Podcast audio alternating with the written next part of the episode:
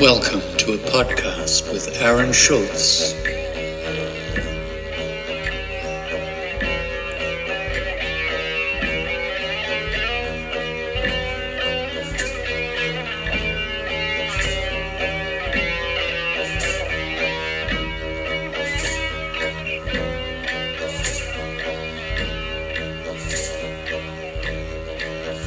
Men's mental health matters. Live life with an outback mind.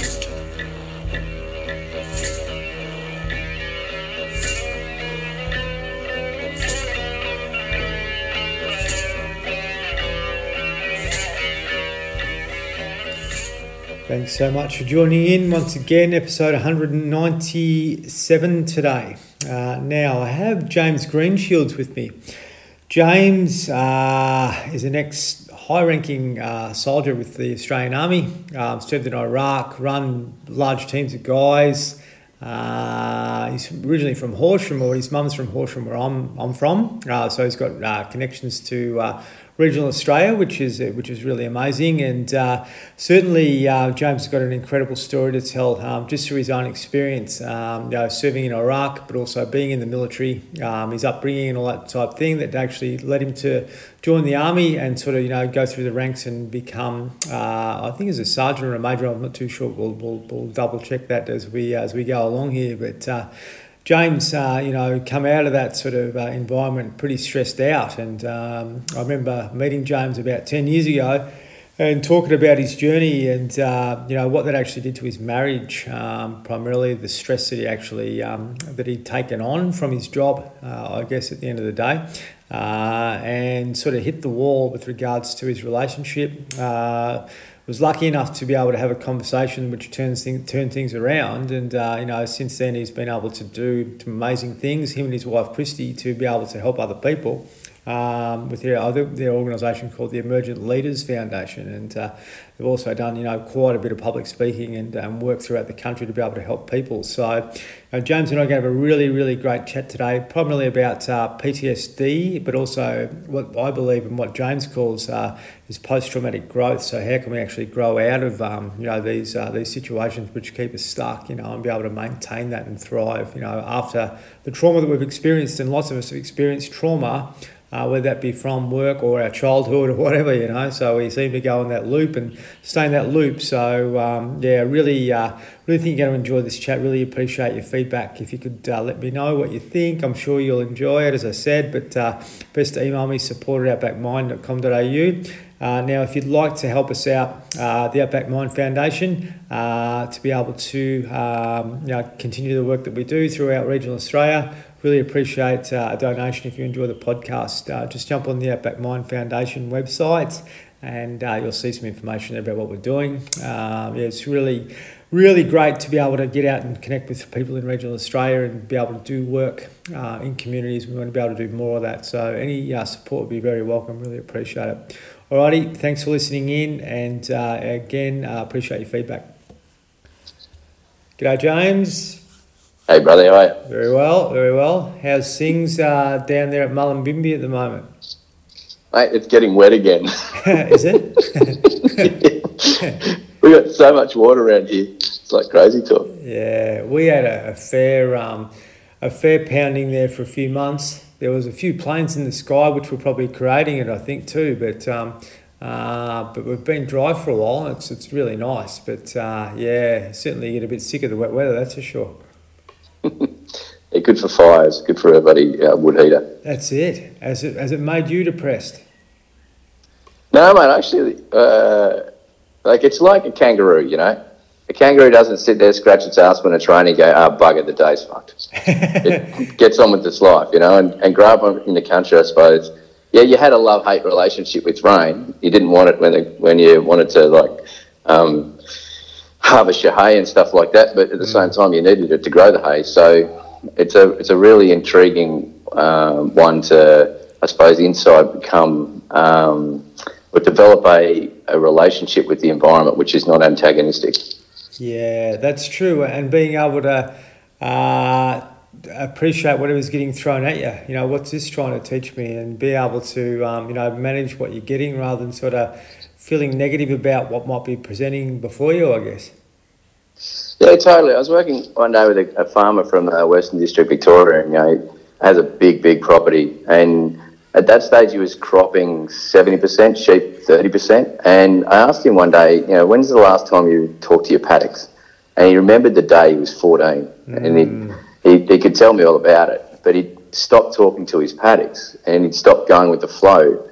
And so like he actually did some deep work and he went back and he just started talking to his paddocks and he flipped it and he's now cropping 30%, um, sheeping 70%, mm. just because that's what the land was actually calling him to do, as opposed to square peg round hole trying to smash it through, which was causing really big mental health issues. Yeah. He started to remember what farming's all about, and that's helping the land actually create. Yeah, power versus force, eh? And, uh, exactly, man, exactly how much have we gone into force mode? Uh, you know, trying to trying to force outcomes where we're not actually like watching and listening to what you know what the truth actually is at the end of the day. Totally, and then taking responsibility on to force those outcomes when the responsibility ain't ours. Mm, that's it. Yeah, amazing, mate, isn't it? This is the mm. stuff they should have taught us at school. Sorry. This is the stuff they should have taught us at school. yeah, I reckon that's what I say when I do young stuff, like stuff with young guys. Wouldn't it be great for you to get Emotions 101, how not to get emotionally hijacked in high school? And everyone goes, yeah, that would be great. Yeah, I think there's a reason why they taught us the opposite. But anyway. Mate, um, tell us a bit about your journey. Why did you end up being a soldier and how did it all come about? Well, mate, I grew up um, central Victoria on a farm, bit over 2,000 acres on the southern boundary of the Puckapunyal military training area. And Dad, being a Vietnam vet and heavily linked to the army, being a chaplain at that stage, was, um, I saw so many people through the house, um, so many amazing men, lots of uh, lots of vehicles would come onto, uh, especially armoured vehicles would come and exercise in our property. Um, and what I didn't realise back then was because of who Dad was. Uh, Dad also had post traumatic stress post Vietnam because of what he'd seen and what he'd gone through. But he um, often I'd walk past the lounge room and there'd be someone that the, the it'd be dim light, the fire'd be going, and someone would be there with Dad. And and a lot of these people I saw from the military actually were really really hurting inside and uh, had seen the seen the worst of of human existence, being you know the epitome of war and and come back really, really hurting inside. And Dad was, you know, often helping these people. So I suppose, you know, the three aspects there really are the military, the farm, and, you know, being of service to people to really uh, allow themselves to heal and to grow. Mm. And so, you know, off to boarding school at a young age, straight into the military at 18, 17 years an army officer, and mm. you know, amazing, uh, amazing life. Saw so much of the world, I suppose. Um, given the honour of you know leading over 100 soldiers into Iraq in 2006 and 7 as what's called a combat team commander.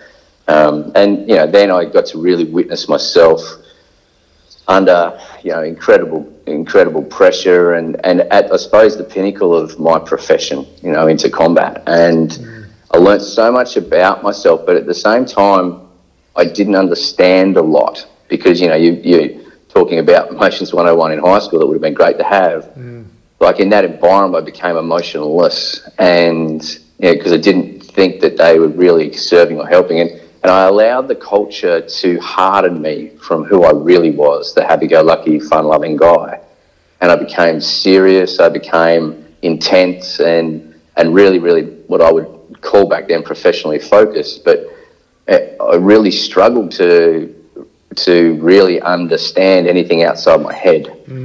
And it that became um, that really became where I existed. And then I was hit by a roadside bomb over there, um, and a few other things that happened, and and coming home, the weight of all that to to see the Grim Reaper face to face, to um, experience, you know having all those lives that I took personal responsibility for. So therefore, their families, their extended families, everyone has a son, everyone has a daughter, mm. um, and you know, it's it's just really it, it, really sunk home. And so when I got home, post traumatic stress crept in really quickly. About seven weeks after I got back, um, after I actually wound down a bit, that's when the stress went through the roof. Um, so then, you know, a spate of that uh, into depression, and then um, I finally left the army uh, in 2010, um, and that's actually I'd already sought help. I was um, I was actually working with the personal development company as one of their front people um, because they were really helping me. But that's actually when I really really went deep depressed and, and suicidal. Um, and then I hit rock bottom, and coming back to the to the point about the land, um, the um, military, and the, the being of service for people. One day when I was eight, Dad was out with me feeding Angus cattle, and he just stopped for a moment, and he just did this big sweeping gesture across the bush, like he was looking at the bush, and he just made this big sweeping gesture with his arm, and he said, "There's my God." Hmm. And and I couldn't understand that comment, but when I was going to, was, the day I sat on the couch and said, right, I, I've got to go. I'm just creating too much, too much turmoil for everyone that I love. I just had too much guilt and shame in me. I remembered this situation and he didn't just say, there's my God. He then looked down at me and looked me straight in the eyes and he said, but mate, you got to go and find your own. And I realised I'd searched as a young kid in the church and I hadn't found him. Um, and, and then I'd just given up in the military and, and then I charged on just doing the materialistic charge and hell bent on all the social indicators of success. And I got caught in that matrix thinking I was just going to charge on and be the general. And I was. I was doing so well in the military. Even when I had post traumatic stress, I was high functioning depressant and trauma person. Um, and they knew nothing about it because I didn't let them know. And um, then getting out and losing that framework, that identity of Major 3805476, James Malcolm Greenshields ASC. It's like, who was I outside that uniform, out, outside those medals and that rank? And you know, I'd got out just on the cusp of promotion to lieutenant colonel, and um, and if if I had stayed in, my, my career would have been swimming, but I would probably be looking for a second or third wife by this stage. But Yeah. the other thing is, I if I had stayed in, I, I wouldn't have been able to heal to the level that I have and integrate to the level I've had. And that identity would have actually held me psychologically and emotionally quite stifled. Um, and so, you know, it's just gone on from there in the last 10 years to create a charity where we, um, we work with, you know, everything from taking, I've just come out of the bush with a bunch of men, helping them find direction, move through trauma. And um, we focus heavily now on uh, a leadership practice called harmonic leadership, which is centered on three main aspects um, purify self, unify team, and then amplify your effect. Uh, and but it all is about you know the maxim that I actually learnt prior to deployment to Iraq, which was prepare myself before I prepare my team.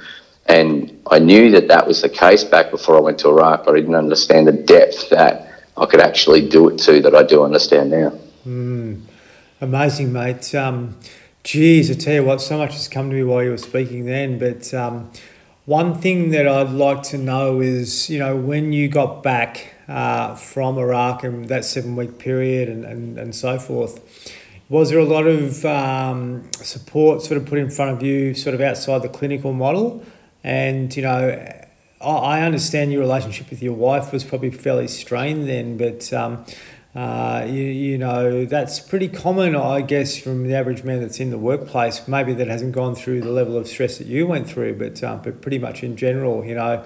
Um, I'd like to know what your thoughts are on, on what our partners picking up on us or from us, and and what um, uh, what that uh, what those consequences can be, uh, unless you're able to sort of turn things around like you did.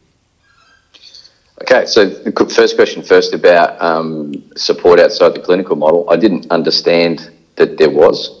yes, I actually thought psychologists were the only people out there. I'd never heard of men's groups. I hadn't heard of, um, you know, what emotional support was. Uh, I didn't understand any of that. So my journey has been, well, actually, my, my journey's been very eclectic. You know, I've, I've, I've sat in an, a North American Indian medicine circle. I've been in the jungles of Kalimantan.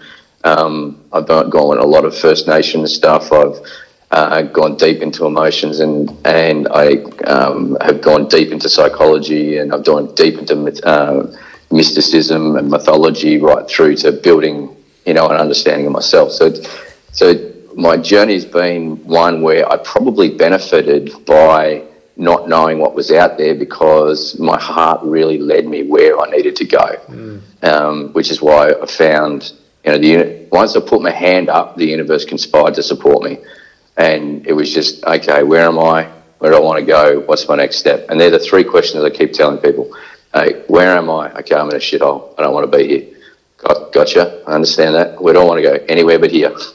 yeah. um, what's my next step? Okay, right now, just get up and do some exercise, or um, get up and just do one thing today that actually makes me realise that I've got you know capability back. Right through to today, it's like where am I? I'm in an amazing place. Where do I want to be? I just want to keep evolving. What's my next step? What does my heart say? Mm. So, you know, that's those three questions have really, really helped me. But you really touch a, a massive point, brother, with the with the spouse because of something what's called secondary traumatization, where when trauma comes into a household, it doesn't just affect one person; it affects the whole family. And anyone who's experienced trauma um, will understand this. But the big thing I'm here to also say is that everyone's a veteran of something. Like the farming community are some of the, the funniest buggers because they dismiss everything and they don't realise, you know, what they've actually gone through because, you know, I just need to harden up or...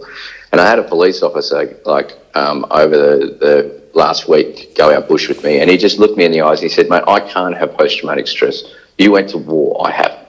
Mm. And so he's, he's nullifying his own experience. Mm. Uh, and part of the journey was to help him actually own his own experience with no external um, metric.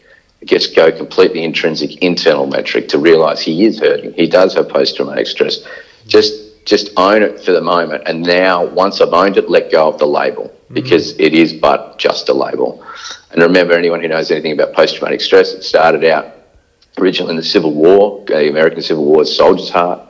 Then it became um, shell shock in World War One, World War Two was battle fatigue, and in 1985, roughly um, post Vietnam, it became post traumatic stress disorder. But you can see just by those names, it actually gets further and further and further away, more clinical, uh, more clinical, more desensitized from the actual issue at heart. And calling it soldier's heart is actually really spot on, really, because it's not just a um, psychological wound; it's a a psychological, emotional, physical, and spiritual wound that must be addressed all at once. Mm. But bringing it back to the family and your point, when I deployed, Kirsten and I were not friends. Like we were two emotionally caged beings cohabitating. Mm. Um, we uh, I'd been training this my combat team for ten months. Um, my daughter had just been born before I took over the combat team. She was six weeks old when I took over the combat team. I invested so much of my time uh, in in them that I forgot about my family. But there was another thing at play that I didn't realise at the time, and that was I was shit scared of being a dad. Like I was actually running to work because I was really good at it, mm. and I feared going home and having a toddler just want to connect with me when I couldn't even connect to myself. Mm. And so I'd get out of the house and say, "Oh yeah, I've just got to go into work like Saturday and Sunday." Like I basically was working seven days a week. There was no need for that, but I just found it was an escape. Mm. Mm. And so when Kirst um, took me to the airport to put me on the plane to go to Iraq, like I remember her like going down the escalator at Darwin Airport and she didn't look back. It was Abby who was looking over her shoulder. Kirsty didn't look back, and it was a really stark picture of where my relationship was. Mm. And she'll even tell you, like, she didn't care if I came home. We'd had a massive flare up two days before I deployed, and you know, emotionally we were just we were separated. And we didn't have the skill set at that time to deal with heated discussions between the two of us, like deep emotion. Mm. Um, even though Kirsten had depression uh, in 2002, you know, I was there for her, I helped her through it, but there was still legacy issues from that as well because mm. it hadn't fully healed. So, um, as the universe does, you know, in a beautiful way, if you don't heal a wound fully, it brings it back for you to. To actually do it, normally on steroids. So, um, I jump on a plane and deploy to a war zone. And, and the worst day in Iraq wasn't being hit by the roadside bomb it was waking up two and a half months into the tour when I saw my relationship to Kirsty through her eyes. And I saw what I had partook in or partaken in. And and like I was gutted. Like for a bloke who, you know, loyalty was one of my number one values. And just to see what I'd done to her, to my relationship, to my in fact I hadn't even bonded to my own daughter. Mm. Like my guts just went just into a massive knot. And I rang her and I started to understand why, you know, for two and a half months talking to her, that just, we'd only talked about Abby. Mm. And there was a shell on the other end of the phone. She didn't really engage me. And here I am apologising. I'm saying sorry. You know, I didn't. I didn't know what to do about it, and you know, being twelve thousand kilometres away, in charge of over hundred soldiers in combat, and uh, and having a marital um, uh, reawakening, it's it's it's it can be done. It's probably not the best circumstances to try and rebuild a marriage, but I'm here to say it can actually be done because we started. I wrote to her. I she, I even found the letter the other day, and um, I don't write, so I put it on paper and I just poured my heart out to her. And over time, we rebuilt, rebuilt, rebuilt. So I saw her on my la- my mid tour leave because you get when you go deploy, you get a, a, a leave break, and I took mine really late in the tour. And I met up with her, and we looked in each other's eyes, and we realised we did love each other, hmm. and we bonded again. And then I jumped back on the plane a couple of weeks. uh, Yeah, it was about a two week break, I think. And then I jumped back on the plane and went back, and that's when it really like a lot of heated stuff happened over in Iraq. And the thing is, when I got hit by the bomb, everyone was running around going, James could have died, James could have died. Kirsty was the only one who said, James survived. Yes. And there's a Grand Canyon between those mindsets. And so when I got back, like, I'd never held back on telling her what happened over there, but I didn't have the emotional literacy to explain how it emotionally affected me. So there was still this void in the conversation. I couldn't talk to her about the fear. I couldn't talk to her about um, the shame, the guilt that was so intense in my guts that it was nullifying me and causing me to withdraw further and further and further inside. So Kirst loved me. And like Abby was there constantly just wanting to connect to me. But I couldn't. I couldn't bring myself to do it. And then we have another child in um, actually Penelope Jane Greenshields came into the world 12 months to the day that I was hit by the bomb. Um, just to demonstrate that you've got this. You, you're actually going to learn the lesson from it and you you can actually move forward. And if to complete that story, the instant I actually got hit by the bomb 12,000 kilometres away, Abby woke up screaming back in her bedroom. And, and they say that we're separate individuals. Yeah, yeah, yeah, yeah. For a reason. we're all, yeah, exactly. but we're all so interconnected. And Abs and I have been so interconnected. It's amazing. But um, so you know, my my journey home, like I've never had a relapse of post traumatic stress, depression, or suicidal ideation since I got to the core issue, got right into it, and developed a, whole suite of emotional literacy and intimacy, and and grew from those that wounding. It wasn't the bomb that set me south. It was that over in Iraq, we realised we're there for the wrong reason. We realised we've been led up the garden path by government and by the generals and the actual military themselves. And so our honour code had been violated. Mm. And so the moral wound kicked in. Not only that, turn that on steroids because I meet the Grim Reaper a, a few times, including with the bomb. And so I almost made my wife a widow and my daughter fatherless for no really good reason. Different if it was a, a, a really good reason, but um, because in in our opinion as the command team over there, um, you know, we had to sit down and halfway through the tour, we had to recalibrate why we're there because we we're getting conflicting messages from the headquarters that we were embedded into, which was the British, and the Australians were telling us to do something completely different. And it just put us in this really invidious situation and throw the Americans into the mix because we were on an American airbase and they wanted us to do stuff and we weren't allowed.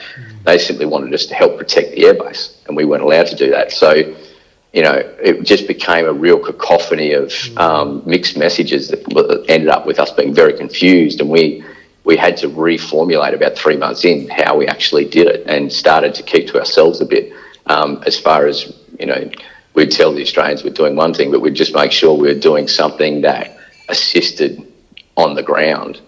Um, but even still, like that, when I got back, to, I talk about seven weeks post deployment, all that came on top of me.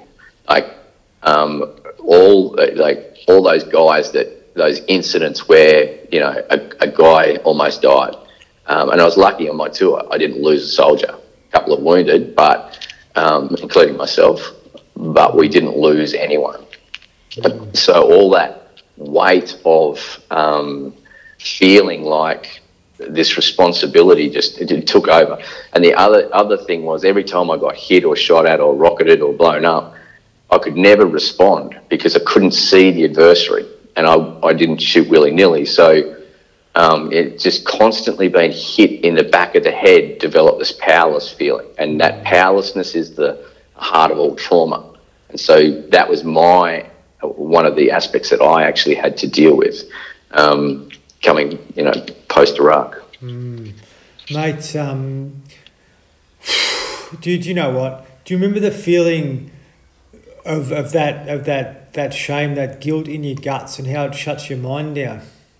Totally. Yeah, yeah. Mm. It was coming back to me then too. It hasn't been mm. been present for a long time, but it was there. You know, I, I, mm. I couldn't I couldn't talk to my wife or I couldn't talk to really anyone because of fear of judgment.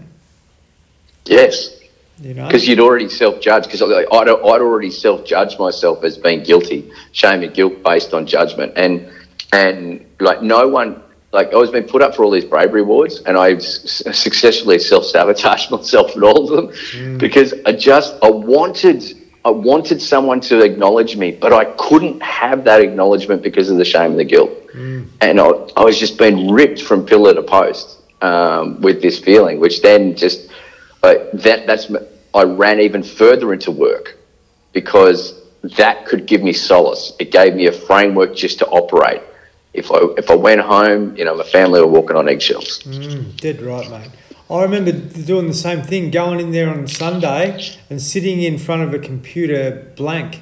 I couldn't do anything. Mm. I couldn't do anything, but I was actually going there because it, it probably was serving a purpose where I was, you know, connected to the, the job and the identity and everything, but but I was just useless. And, mm. uh, and and that was that not feeling that you, you mentioned which shuts your brain down and I, I was stuck in that a long time myself. You know, I really, really get that. But, geez, mate, you know, how attached do we be, become to our identities? You know, you were attached to being a, a high-ranking soldier. I was attached to being a manager, all that type thing. But, but really, deep down, we were we were really struggling, eh?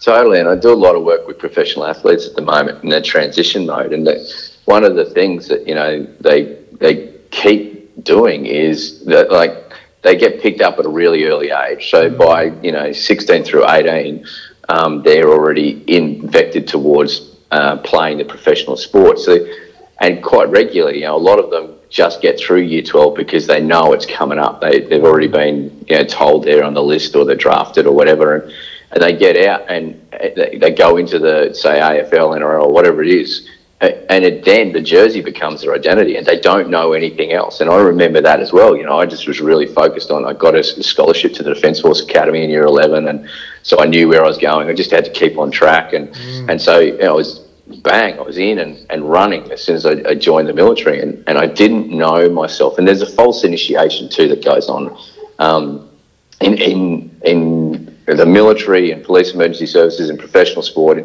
um, in, in so many places. It, an initiation occurs that uh, breaks the individual's understanding of themselves down, which an initiation must. It must break the individual down. But the issue is it supplants that identity with the culture's identity of the self, mm. of that person, and what they must fit. Instead, a true initiation helps the individual build an understanding of their, themselves, a deeply grounded sense of self, and how they fit into the culture. Um, the false initiation simply uh, imposes the cultural norm onto the individual. Mm. So when you leave that culture, and it can be uh, it can be getting out of the mines um, or con- a construction business. It can um, it can be losing your business. You know, you might have been a, a, a really successful buddy um, guy with a, a, series of subcontractors working for you, whatever. You've got a, a, deeper, you know, big business.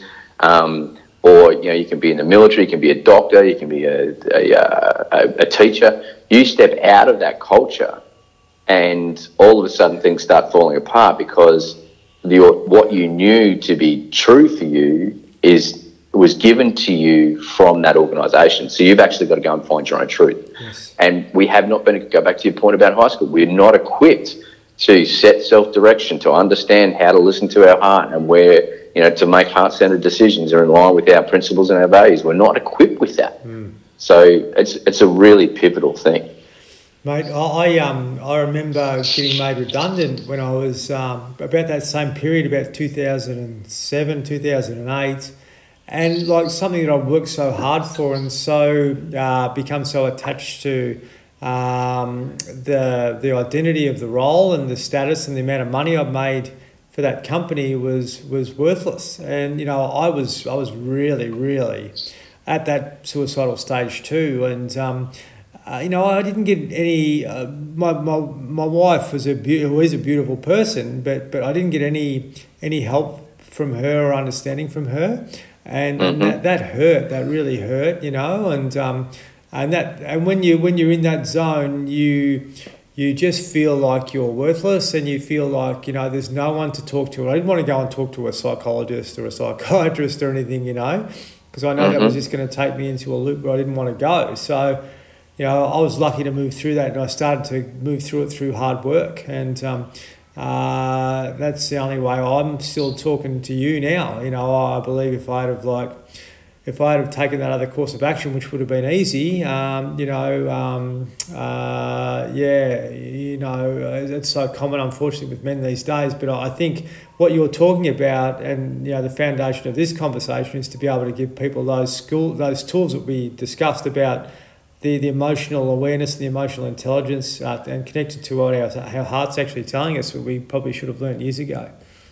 Yeah, totally. And that's, I mean, we were talking before about, um, before we went air about post traumatic growth. Mm. Well, just up front about that term, in the psycho- uh, psychological and psychiatric realms, they're still very controversial terms. Mm. Even um, post traumatic stress recovery is a controversial term. And I remember presenting back in 2012 to the senior leadership group at Department of Veteran Affairs, and we were bringing these terms into the discussion, and no one in the room knew what we're talking about. Yeah. Um, and it was it was a really really fascinating. And it actually the um, the lead psychologists were very confronted because they actually took it as an affront to their to their um, what they were doing. Yeah. And actually, what we're attempting to do is help you know um, enhance what they're doing. We weren't actually being adversarial.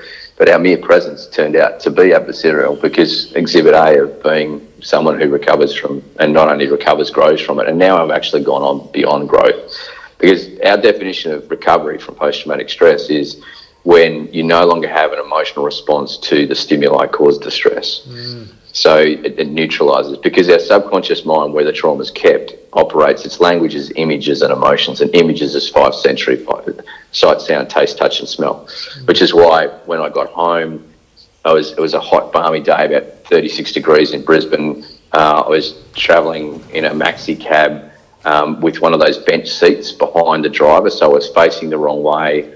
And my family was in the cab. We were going to my sister-in-law's place, and the window was open. And all of a sudden, I got a whiff of hot asphalt, and like I had this massive anxiety attack. And we were traveling at 60 kilometres an hour. And all I could do was hold myself to the to the bench seat so I didn't jump out. Like I just wanted to jump out of the vehicle, and what had happened is, and I didn't realize back then, but smell bypasses the neocortex, the reasoning, rational mind, and goes straight to the limbic region. So when I was in Iraq, when we would smell that, you'd smell that hot asphalt in the desert, you know, when you come up on a population center or a, a town or a city.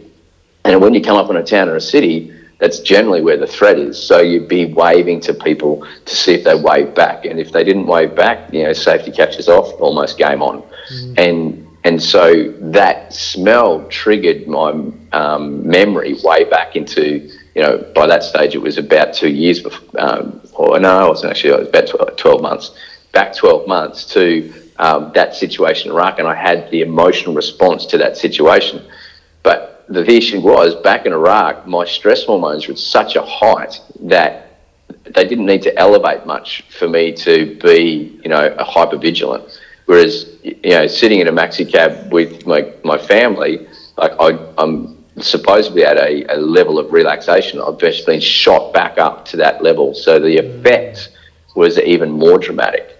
But the thing also is I was a bloke wanting to, you know, maintain peace and serenity in my family. I already knew that I was having issues.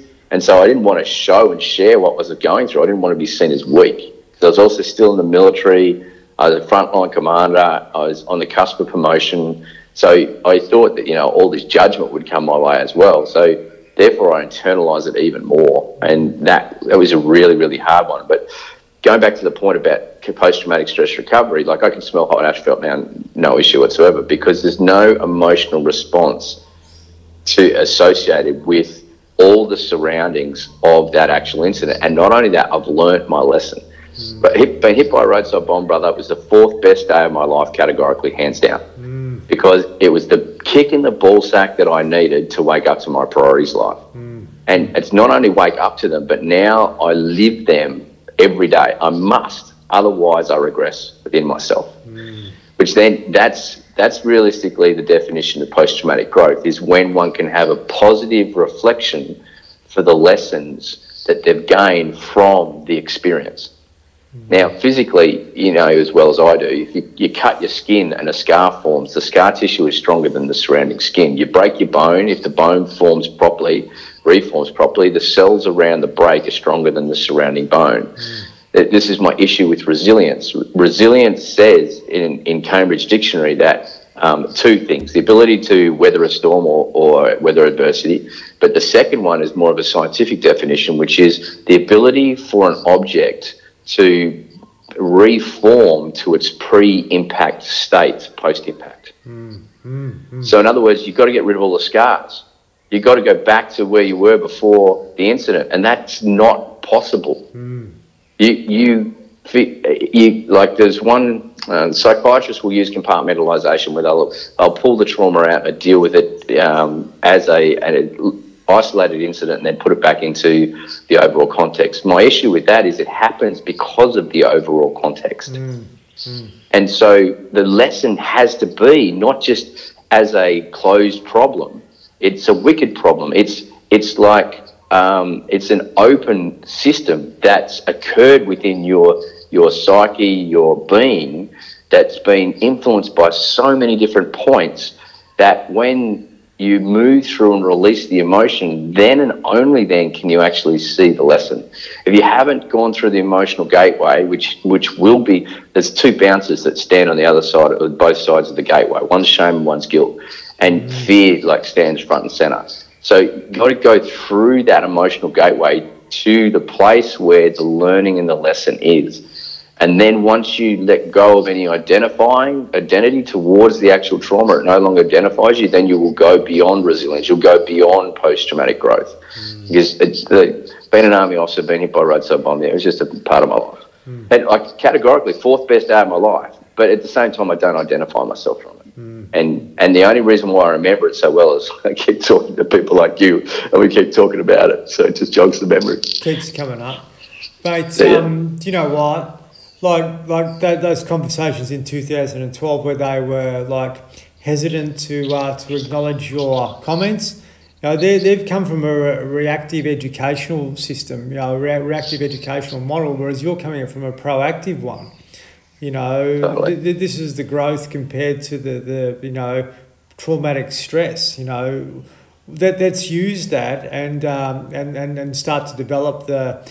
The, the, the framework to help us be able to grow from from that and beyond it and um, you know I just think yeah it's really important that, that you know people listening to this understand that um, you know, the system that we're in is still quite redundant, I believe, in many ways. It's, it's, it's not working well anymore. I, I believe, you know, there is certainly uh, a need for some of their uh, wisdom and term- terminologies, but at the end of the day, I think we've got to start to be able, be able to get on the front foot rather than sort of stay on the back foot. And unfortunately, that's where the system sort of tries to keep us uh, at the end of the day.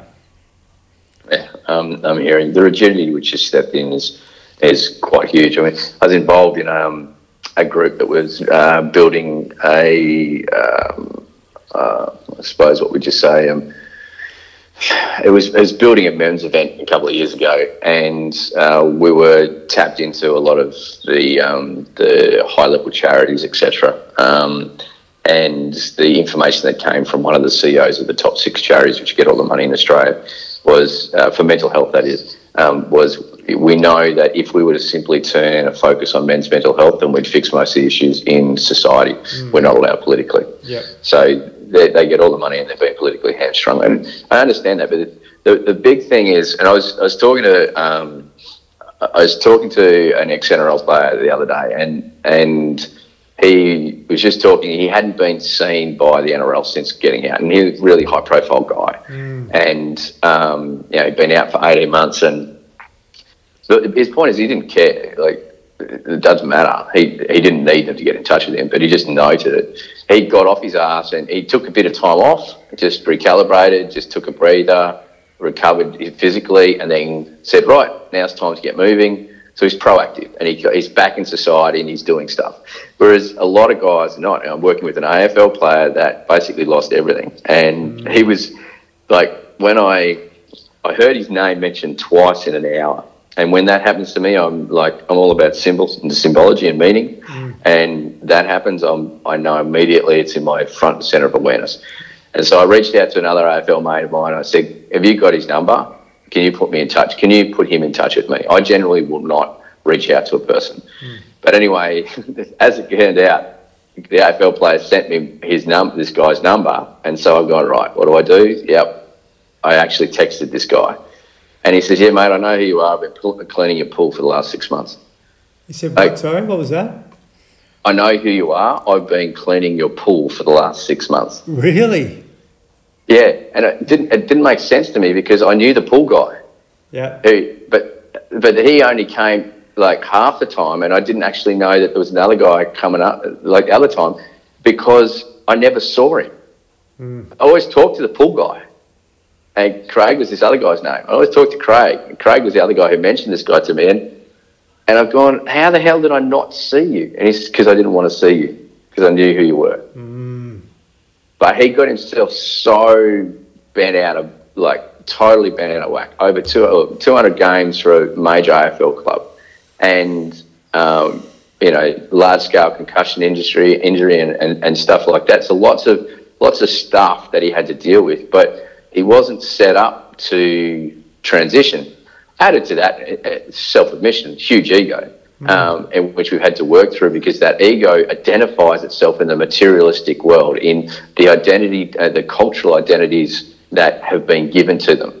So having to allow him to step away and find out who he really is has been an incredible journey to witness that he's doing. Um, but at the same time, you know, he was facing so many challenges because of this stuff, So and that identity. So common, mate. Um, you know, a lot of guys uh, have been on this podcast that have, have gone through just that, and uh, you know, soccer players, NRL players, rugby players, uh, sorry, um, footy players, you know, cricketers, the whole lot. And um, mate, you know, we're actually like quite lucky that um, uh, that, that we, we we didn't make that grade in, in some ways because I think you know 80 or 90 percent that come out actually struggle from the other side because they're attached to you know what they became and uh, and, and not really equipped to be able to what um, you know uh, or transition from what's you know post that I guess at the end of the day. So so you- you're hitting the nail on the head with this because you can hit that that that that that red button and you can be basically going into post-traumatic growth or post-traumatic stress you know and staying stuck in that stress and I think a lot of these guys actually are Mm. It's very true. I mean, the statistics will show about 56% of professional athletes getting out will experience depression, but that's only the ones that are admitting it. And like, um, what I, you know, being now involved with a number of them, they're telling me about their friends who are really, really successful in all the social metrics. And we just need to look back at the guy called Dan Vickerman who played um, played for Australia in rugby union. He ticked all the social metrics of success and then took his own life. Um, and that's a demonstrator. Like I was ticking all the, the social metrics of success, you know, in my life. You know, being successful military officer, um, you know, getting the pay pay rate. I was going on the up and up. I was the I was first eleven within my peer group, um, and then I get out, and it's like watching everyone else around me go, "What the? Why are you getting out? You need to stay in." And I realised that the I didn't actually realise it back then, but the the tribe will only allow you to heal as far as the tribe wants, and that's because of tribe stability. So my mum rings me in 2016 and goes, "I'm really upset that your father wasn't here when you you got back from Iraq because Dad had passed on by that stage. By the time I deployed, he um, passed in 2003. I went in 2006, and he was there when I got back from East Timor." And I got back from East Timor depressed because I'd seen how the United Nations actually works. And I'd seen the competence of a lot of military officers when, you know, I was still young in the military and still really passionate about it and couldn't understand why there was incompetence in the organisation there shouldn't be. And so dad helped me extensively at East Timor. But I, when mum rang me in 2016, the words came out of my mouth. I don't know where they came from, but I actually do. But anyway, the, the, the point is it's, the words came out that said, Mum, if dad had have been here, I would not have recovered. Because mm, mm, a person can only help you heal as far as they've healed themselves. Mm. And I've talked to um, fraternities and conferences of psychiatrists, psychologists, psychoanalysts, counsellors. You know, I've talked to many, many different fraternities, and when I talk to those groups, I'm not I'm not talking about um, the, their client base. And remember, the etymology or the genesis of the word client is basically someone that needs an umbilical cord to the supplier. Mm. So if you've got a client, it's you're setting up an umbilical cord of a relationship of need of disempowerment. I don't have clients. I have people I work with, which confuses a lot of people because I work with a lot of people. Mm-hmm. So the the point about it is that when I talk to these groups, I actually talk about where they're at and some of them are so high, so high in their head, you can't build trust and rapport from the head. It's a heart-based thing. Yes. We know this because when you feel emotionally connected to someone, you start opening up and you disclose more, and that's an aspect of trust, building trust, disclosure. Mm-hmm. So the, I have to talk clinically to these people in their head to assist them realize that they actually need to do work on themselves to actually open their hearts. Now, I'm, I'm generalising here. There's a, some amazing people that are very broad and realise the, the confines of labelling and the confines of their profession um, are inadequate. So what they've done is they've used their profession as a foundation and they've gone on and become very broad and, and deeply holistic in what they're doing. Those people are amazing and there are so many people out there. Um, there is a, a new breed of of healer, which is like not really new. It's the old. It's the most ancient form of healing. Full stop. It's it's the people that have been through the experience now training themselves up, like you know, like yourselves, etc. With all the stuff that you've done, um, and you know, this amazing podcast that you you're getting the message out there and getting all these people in. And these people that have actually had lived experience, so that that resonance occurs to people that are currently in a bit of pain, and they go right you know what, I'm in, I'm in pain, I'm going to put my hand up. Yep. I'll put my hand up, and I know when I put my hand up that, yeah, it's going to be turbulent, um, but there will be someone out there that can help me because there always is. If I'm willing to change, the universe provides it, and it did for me. Like every time I've stepped up in my life, that person or thing that I've needed has been right there when I've opened my eyes. And the thing is, you don't, you like trauma and, and depression are not life sentences. I, I know this personally, and I've worked with people for over 12 years in this situation. It's, they don't have to be a life sentence. Like, I had to do the work. And some of the work was harder than bloody leading troops in combat. Give you the big tip. but, no but the thing is, it's so worth it. And the connection I have to my daughters now at 16 and 14, and my, my you know, I don't call them my wife too much anymore, but my life partner, and mm. now have 23 years, it's like, it's next level because the emotional ownership has upskilled me in life to have such a richer experience.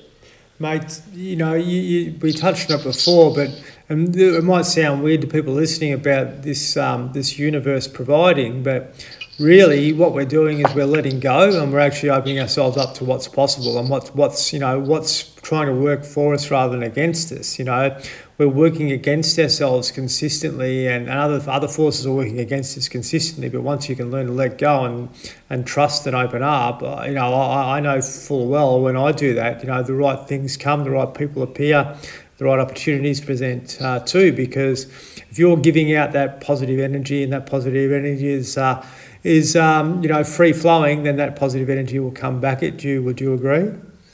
And totally. Mm. Totally. As a matter of fact, you know, those people with a faith of some description, some form of religion, will will often, especially in trauma, they'll they will have a intriguing relationship with their deity, with the thing that they call God or whatever that, that word is. Um, and I've had many people do anger sessions on their God, and I think it's brilliant. Um, God's big enough to take their anger. um, and it's necessary because it, it actually allows that emotion to clear for you to actually deepen your connection to your deity. Um, for those in a spiritual sense, that would be more like a First Nation people call it Great Spirit. Um, so, you know, the, the thing is, there's a lot of shame and guilt in our First Nation people right now. Mm. And connection to the Great Spirit. If you sever a First Nation person's first tongue and take them away from their first land, you are literally severing their soul, severing their umbilical cord to spirit to their dreaming. Mm. And, you know, so much of that trauma has happened that we know. But the thing is, it's not irrevocable. It can be rebuilt. And this is not just a, uh, you know, in this country, it's not just a black problem. It's a, it's a multi-nation, uh, multicultural problem. Mm. Um, it's black, it's white, it's yellow, it's red it's brown, it's everyone because the land is now holding everyone. Mm. And we have people of all different modalities and spiritual understandings that can assist the land cooperate because the Indigenous know that the trauma is held in the land and their ley lines. And so for them to heal, the ley lines must heal as well. Mm. Um, so, you know, and trauma is, is, like trauma is the gateway. First Nation people would say there's no such thing as adverse mental conditions. There's just a spiritual awakening waiting to happen. Yeah. But if you know if that doesn't like if you don't have that spiritual essence, like you know, I, I do challenge you on that because just go and stand in bush in the bush for a bit, because you will have your own spiritual language, not not imposed by culture, by religion, or or whatever. And if, if if the you've got a deep religious faith, I'm, I'm not slagging you off here. It's just you've got a beautiful faith. That's awesome. But and you would agree with what I'm saying if you're a person like that. Go and stand in nature, and you'll see God, just like my father did as an Anglican priest. Mm. But if you don't have anything, go and stand in nature. Just stand in nature, and allow yourself just to deep breathe for a moment, and see if you can't actually witness awe, like awe and wonder, mm. because there's something which is amazing, which has created this. And you know, on a scientific level, don't don't bag science out. It science is amazing because you know you talk about attraction and everything, and if you understand the law of um, vibration and therefore frequency and resonance and entrainment, you, you understand so much about the psychology of, of collective consciousnesses, of the collective unconscious, um, and the fact that when you tap into a culture, you're tapping into a collective field of consciousness. Mm. Um, and so when you you can actually extract yourself from that um, and sometimes, you know, for me, I needed to extract myself from the military collective field of consciousness to to recalibrate, to heal and rebalance. And I've gone back into the military many times to assist them heal. Mm. So, um, you know, if you if you look at the the scripture, they say that Christ, Christ or Jesus, the person, met his disciples where they were at. He met James as a fisherman, and so he took them out, and they were in the boat. He met them, all his disciples where they were at on the street at their level of vibration. He never, and then he took them on an initiation, which was their discipleship. And then it was his day of ascension where he allowed them to see his true magnificence. He allowed them to entrain their resonant frequency to his. And then once he then ascended, they were at a point where they could hold that frequency and go out and do what they needed to do. Buddha did the same. Um, Muhammad did the same. It's, it's just all of these people were were basically doing the same work. Mm, mm.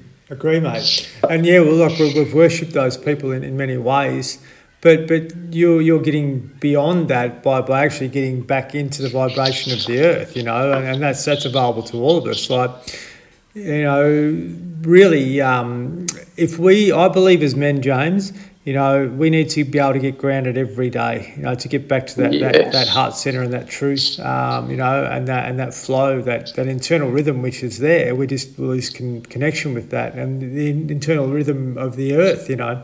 So up where I live now, there's a ley line between um, the headland of 1770 and um, Uluru. And uh, I was sort of unconscious of this sort of stuff, but I arrived here in 2020 and there was a, a ceremony at the end of December 2020 and, and people gathered at Uluru, they gathered here. And mate, I experienced something which I, would never thought possible, you know, just by getting out of the road and actually like just, just, just seeing what's going on and just see, seeing what happened in the sky and in the energy uh, field that I was in. You know, and that's stuff that, that, that is, as I said, available to all of us. We've just got to get out of our way so we can actually experience what the Earth's trying to teach us and what the universe is trying to teach us. And once you can sort of tap into that, then you know, life becomes limitless, I, I think. Exactly, and this is it's not new. Lots of people try and brand it and stuff like this is the new thing which is going to save the world. Um, it's it's ancient. It's archaic. I mean, the First mm. Nation people were doing initiations into quantum physics you know, hundred thousand years ago, mm. um, and because they because they didn't have all the limitations that modern day society has placed on our consciousness, and so you know it's it's it's but it's actually a great thing because you know, lots of people ask what the meaning of life is. And I actually think it's a great question. If you're not asking that question, why? What's the point of living? Mm. It's like asking a seven-year-old young boy to do something and he doesn't know why he's asked to do it. What chance have you got to, to actually get him to do it? Buckley's, yeah. And yet we we stumble through life not understanding the meaning of it. And uh, meaning for me is very individual. Like I've got my own meaning and I've got my own purpose of which I live moment by moment in in my life. Uh, but the, the, for me, you know, heavily, I've got five key aspects of my life that are all revolved around five fingers and in the center of my palm. It's lead, grow, heal, teach, learn, mm. and center, the center of my hand is my heart space. Mm. So each one of my fingers is connected to my heart. So I must learn through my heart to be able to teach from my heart. I must heal through my heart to be able to grow from my heart, and then I must be able to lead. Mm. And so, you know, that's I can bring that to every moment of the day. Sitting with my 14 year old today, having breakfast with her, and just listening how her experience was yesterday. Um, waiting for my 16 year old to come back from a very intriguing um, weekend that she's had away. You know, there's going to be a lot of emotional stuff that she's going to unpack. And so I know that my priority will be being with her, being present, not needing to fix anything because nothing is going to be broken because nothing ever is broken. All it needs is space to, for the energy to rebalance where it needs to go. Mm. And, and I won't have to do anything but love her, you know, and I don't fear that anymore. Whereas before, I always thought I had to fix someone, or it was my job as the bloke of the house. You know, three women in the house. So I have a dog, and it's a male dog. You know, I won't get a female dog. I need some testosterone. but, but um, you know, I, I don't have to fix anything because they're, they're not broken. They're amazing people, and my job is actually to simply be there and and have my physical presence, my beingness in their presence for them to utilize to to feel that connection to someone and then and then uh, allow themselves to express and come to their own conclusions inside. And and I get to witness the you know the the piece de resistance of that which is their life. It's pretty awesome. Mm. mate you know I'm thinking about the 8 year old boy and probably the 5 year old James and all that that was connected to the truth you're so lucky that you've been able to get to this now rather than wait to the end of your life like your dad might have and then sort of you know picked up on it again you know? Um, this is what i try and sort of help people with like why why you know wait and wonder like just just get out there and get connected with it now. Um, so you know when you leave this life that um, you've actually like been able to fulfill it not attached to your identity or attached to how much money you got in the bank or what you are on your assets there's no point being the richest man in the cemetery, you know. Um, I, I just think we, we, we've got it wrong uh, in many ways, but, you know, people that have got wisdom like yourselves, uh, yourself and, and, and, and people from Indigenous cultures and so so forth can actually get us back to the truth at the end of the day. And it's interesting, you know, we've both got a connection to Horsham, but when I was back there, I actually um, I got asked to go and do work at the, the, the nursing home up there, and I, I did men's health work, and um, I got to speak to a lot of the old guys about what they actually found was important, you know, uh, in their lives, and a lot of them were farmers that had, you know. Uh, you know, created something pretty special and, and big assets and all that. But they just said, I actually like loved working on the land. I love being connected to the land. I love the animals that I that I worked with. Um, you know, I loved my wife. You know, it was, it was all love. It wasn't actually um, it wasn't actually oh I, I achieved this or you know we won this or whatever. All that sort of stuff's impermanent, isn't it? At the end of the day, and um, I think, you know, getting back to what we said before about the universe and what the universe is trying to teach us is actually getting back to that heart space again and that love because that's what it's trying to teach us on a daily basis. We're just sort of getting in the road of, of what that actually is. So true, brother, and so well put. I mean, the guys out bush, like, they all had this common theme. And the, the three common themes were control, trust, and commitment. Mm. And they were permeating every single one. Like they were different blokes. One was a farmer, one was an AFL player, one was a policeman, one was a youth worker. Yeah, they're just really, and one was one was a barber. Yeah, and they're very, very different people, but they all had those same underlying themes coming on. And to break through control to this place where they realised the reason why they were trying to control their situations in life was actually to receive love. Yet they weren't willing to open their heart to receive it because of all the things that they needed to control was Yeah. amazing. Yeah. And it was like, it was just a boom moment. Like literally the, the, the fire exploded in that moment because it's just the understanding. And that's for blokes, you know, we sometimes suck at receiving which is a feminine quality and it's all about our heart space. We can give love, we can give this, we can give our services, we can go and do stuff for people. And yet, when we need it ourselves, sometimes we really suck at receiving. time. Uh, one of the best things that I've learnt over the last few years, predominantly, is to just uh, really allow myself to receive. And I might be going out with a mate, and all these things. He says, "Oh, I'll shout your coffee." Previously, I wouldn't have accepted it. I was, "No, no, no, my, my, my shout, my shout." Uh, I'll sit back and say, "Really, thanks, mate. Really appreciate it." You know, or um, someone will drop something off and I'll just go, wow, thank you so much. And it's like uh, I'm allowing myself to really receive because I acknowledge how much I give. Mm-hmm. And it's that symbiotic relationship of the giving and receiving. I realize now for me to give, I need to receive Yes. because otherwise my tank depletes and I just can't give, keep giving. So opening my heart space to receive love just allows me to like, you know, I sailed through four days of just intense 20, you know, out there in the bush with them constantly. And, and guys go, you know, don't you get taxed with that? Like there's, there's a recuperation period afterwards, but nowadays it's very limited because mm. I love doing what I'm doing. Mm. And I learn so much just being with people and listening around the fire that, you know, I get something out of it all the time. I'm receiving something from it all the time. And, you know, this particular camp, I, learned, I even cemented the learning of flexibility even more and just allowing the flow to naturally occur and realize that there, we, we do, like, I, I allow the intention of the outcome to be there but I don't get fixated on it and I allow the journey to, to take us where it is. And I allow myself to witness and surrender into the journey even more. So I get to all the lessons of the journey as I go along. Mm. It was a really beautiful experience because I allowed myself to receive.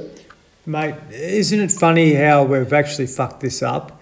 Like we, we, we, we, we, we, have uh, we have this mindset where we give something and we expect something in return, or uh, you know, Christmas is probably a big um, plays a big part of that. You know, if you give a gift to someone, and you don't get something good back, then you uh, you hold a grudge. But um, but primarily, I'm not great at receiving compliments either. You know, I, I get them, and uh, someone gave me one the other day, and I actually like I, I, I it floored me. I I felt really, really uh, humble from that, and it's probably the first time I think ever that I've actually like really took that on. Um, usually, uh, that that that that shield around me sort of bounces it off, and um, I don't know why. It's just something that was stuck, you know, from from an early age, but. Um, I just think, yeah, that, that, that receiving and that allowing that energy to come in is really powerful. You know, your heart's open. And, and you know, we've had so many blows to the heart, which is more powerful than a blow to the body. We're actually really protective of our bo- our hearts, you know, um, and that's why it's probably difficult for a man to actually receive compliments and uh, and that sometimes.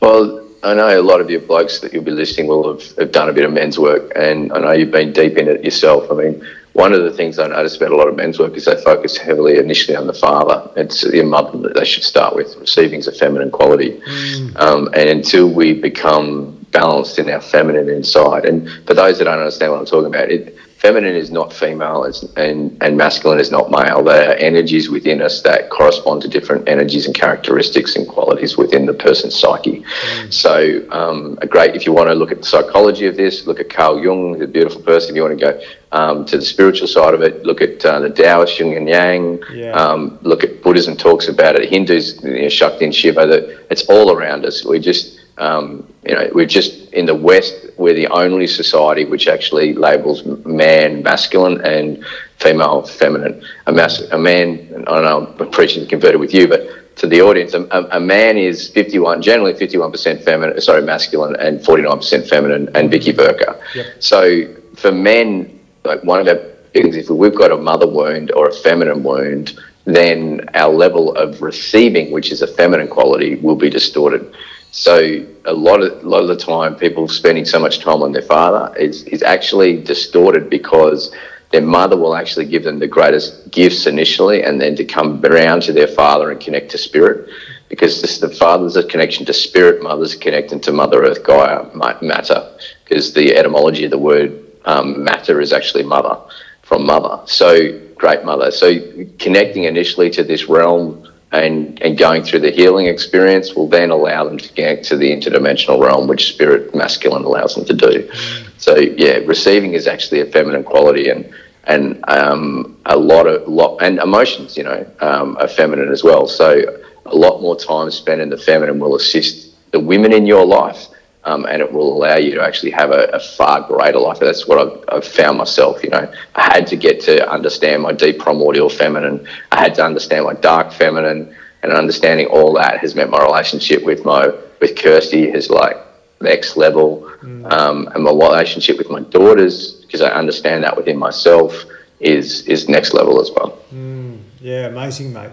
And that, that's really interesting to hear talk about that uh, that feminine thing with receiving. And uh, yeah, I guess as men, we're, we're really protective of, uh, of that and, and attached to our identity and ego too. But letting go of that just can help help you grow. I really believe, you know, if you're, you're open and your heart's open to receiving, that's, that's probably, a, you know, suppose, a real take away from this podcast to actually like teach ourselves to receive more, you know, and actually like be be aware of it and um, and don't don't give something and expect something back. You know, do good things and, and start to do things which are positive, and all of this all of a sudden those those positive energies come back, which you know you can open yourself up and allow to receive. So I'm gonna start to make sure that I do more of that too, mate, because it's something that I need to um, get better at. I, I think for sure.